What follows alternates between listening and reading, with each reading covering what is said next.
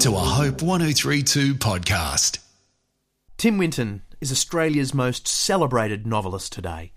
He's the author of 13 books, including Cloud Street and Dirt Music.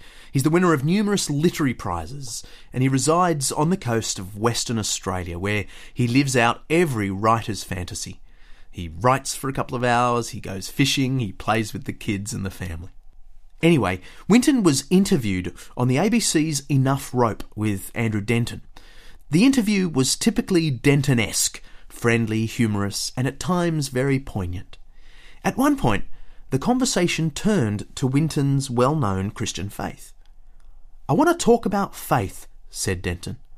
When you were, I think, about five, a stranger came into your family and affected your family quite profoundly. Is that right? Well, Tim Winton went on to tell Denton how his father, who was a policeman, had been in a terrible accident in the mid 60s. He was knocked off his motorcycle by a drunk driver. After weeks in a coma, he was eventually allowed home. Winton says he remembers thinking, and I'm quoting, he was like an earlier version of my father, a sort of augmented version of my father. He was sort of recognisable, but not really my dad, you know. Everything was busted up, and they put him in the chair, and you know, here's your dad, they said. And I was horrified. Winton's father was a big man, and Mrs. Winton had great difficulty bathing him each day. There was nothing that Tim, who was five years old at the time, could do to help. News of the family's situation got out into the local community, and shortly afterwards, Winton recalls his mother got a knock on the door.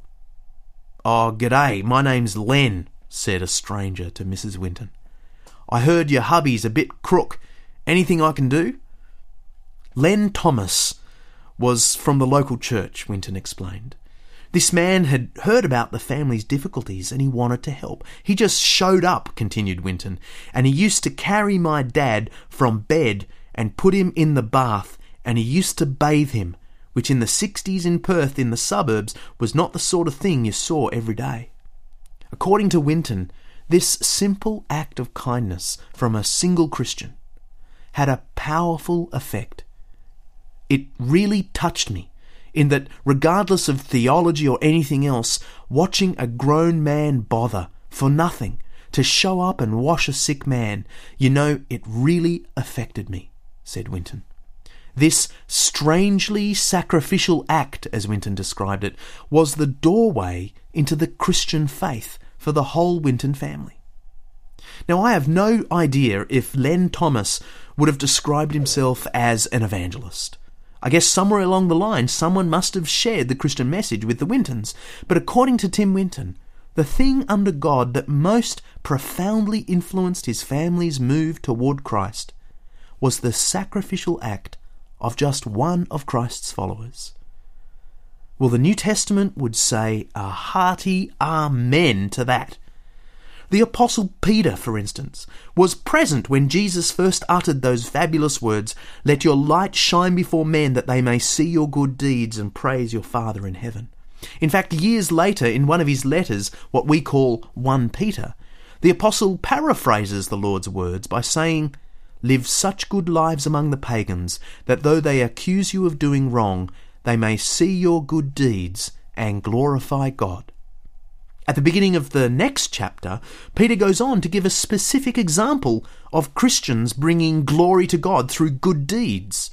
He urges Christian wives to win their unbelieving husbands to the faith through the power of godly behavior. Let me read this text. It's 1 Peter chapter 3 verses 1 to 2. Wives, in the same way be submissive to your husbands, so that if any of them do not believe the word, they may be won over without words by the behaviour of their wives when they see the purity and reverence of your lives. Now, leaving aside the thorny issue of marital submission, Peter's teaching here in 1 Peter 3, verses 1 to 2, is extraordinary. Believers can win unbelievers over to the faith through Christian behaviour. Peter actually goes out of his way to underline this point by adding the phrase without words, which in Greek is literally without a word, A new aneulogou. Wives can win over their husbands to the Christian faith without even speaking the gospel to them. If this were not in our Bibles, I suspect some of us would caution believers who thought they could win people to Christ without a word, simply through behaviour. Now, does this mean that people can start believing in Christ without ever hearing the gospel? No way. Leaving aside the important theological observation that all conversion is ultimately the enlightening work of the Holy Spirit, let me try and account for conversion from the human side of the equation which is what Peter is talking about here in this passage. Humanly speaking, hearing the gospel is the necessary and sufficient cause of faith in Christ. It's necessary inasmuch as people can't actually put their faith in Jesus without first learning the gospel about him. That's kind of obvious. It's sufficient in the sense that the gospel can bring people to faith all on its own. It doesn't need any other factor other than the work of the Holy Spirit. However, none of this means that hearing the gospel is the only cause of faith, or even that it's always the primary cause of faith.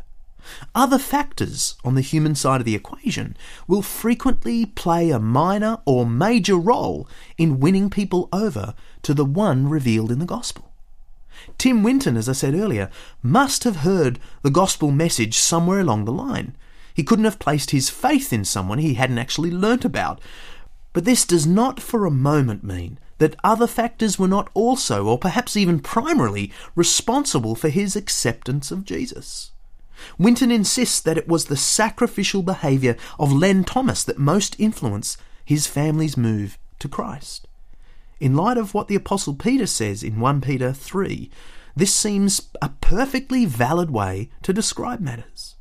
A closer look at 1 Peter 3 supports the idea that the gospel is the necessary and sufficient cause of faith, without always being the only or primary cause of faith.